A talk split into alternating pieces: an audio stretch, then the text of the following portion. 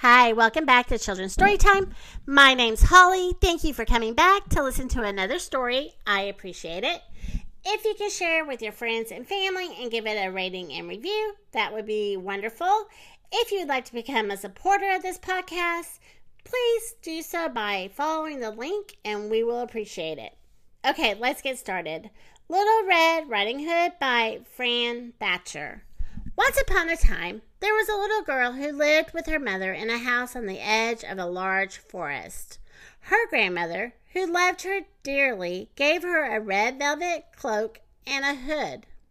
And the child loved this so much that she wore it every day, winter and summer.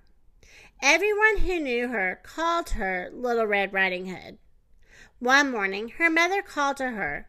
Your grandmother is ill and alone in her cottage in the forest, she said, handing Little Red Riding Hood a basket full of food. I want you to take this to her, this basket. I have baked a loaf of bread and a cake and made some lemonade. The food will do your grandmother good, and she will be glad to see you.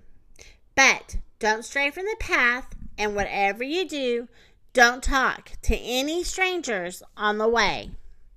Little Red Riding Hood set off along the path through the forest. She felt very proud that she had been given such an important task, and she skipped along, singing to herself.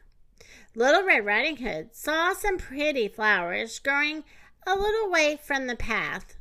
Forgetting what her mother said and her warning, she went to pick a bunch of flowers for her grandmother.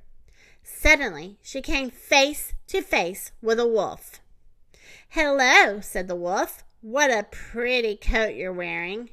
And Little Red Riding Hood had never met a wolf before and had no idea that it could be dangerous.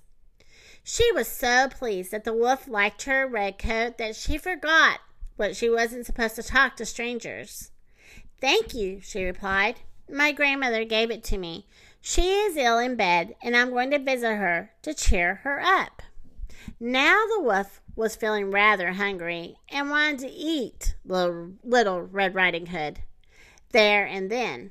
But he didn't dare because he could hear some woodcutters working nearby. Where does your grandmother live? asked the wolf cunningly. She lives on the other side of the forest in the cottage by the river replied Little Red Riding Hood cheerfully. Well, said the wolf, I'll go and visit her too. I'll run through the trees and you skip along the path and we'll see each other. We'll see which of us get there first. The wolf, he bounded off, racing through the trees as fast as his legs could carry him. He wanted to make sure that he reached the cottage first. Meanwhile, Little Red Riding Hood skipped happily along the path, picking more flowers as she went. It wasn't long before the wolf reached the cottage. He knocked on the door. Knock, knock, knock. Who's there? called the old lady in a feeble voice. It's Little Red Riding Hood. I brought you a basket of food, squeaked the wolf, trying to imitate the little girl's voice. Oh, what a wonderful surprise, my dear, cried Little Red Riding Hood's grandma. Lift up the latch and come in. The wolf lifted the latch, opened the door, and ran into the cottage. He rushed to the bed and gobbled up the old lady as fast as he could. Then he put on her shawl and nightcap and climbed into bed to wait for Little Red Riding Hood. When Little Red Riding Hood reached her grandmother's cottage, she knocked on the door. Knock, knock, knock. Who's there? called the wolf, trying to imitate the old lady's feeble voice. It's me, Grandma, Little Red Riding Hood. I brought you a loaf of bread, a cake, and some of Mother's homemade lemonade. How lovely, cried the wolf, licking his lip lift up the latch and come in. Little Red Riding Hood lifted the latch and opened the door. In the bed, she saw someone wearing a nightcap and shawl, but she was puzzled. her grandmother looked quite different from usual. Why, Grandma, what big eyes you have, said Little Red Riding Hood in surprise. All the better to see you with, replied the wolf. Why, Grandma, what big ears you have. All the better to hear you with, answered the wolf.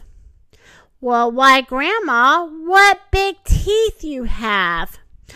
All the better to eat you with, roared the wolf. Leaping out of bed, Little Red Riding Hood gave a scream of terror. Luckily, the woodcutters had finished their work and were on their way home. As they passed the cottage, they heard Little Red Riding Hood scream. They rushed inside and killed the wolf at once with their axes. And one of the woodcutters cut open the wolf, and what do you think happened then?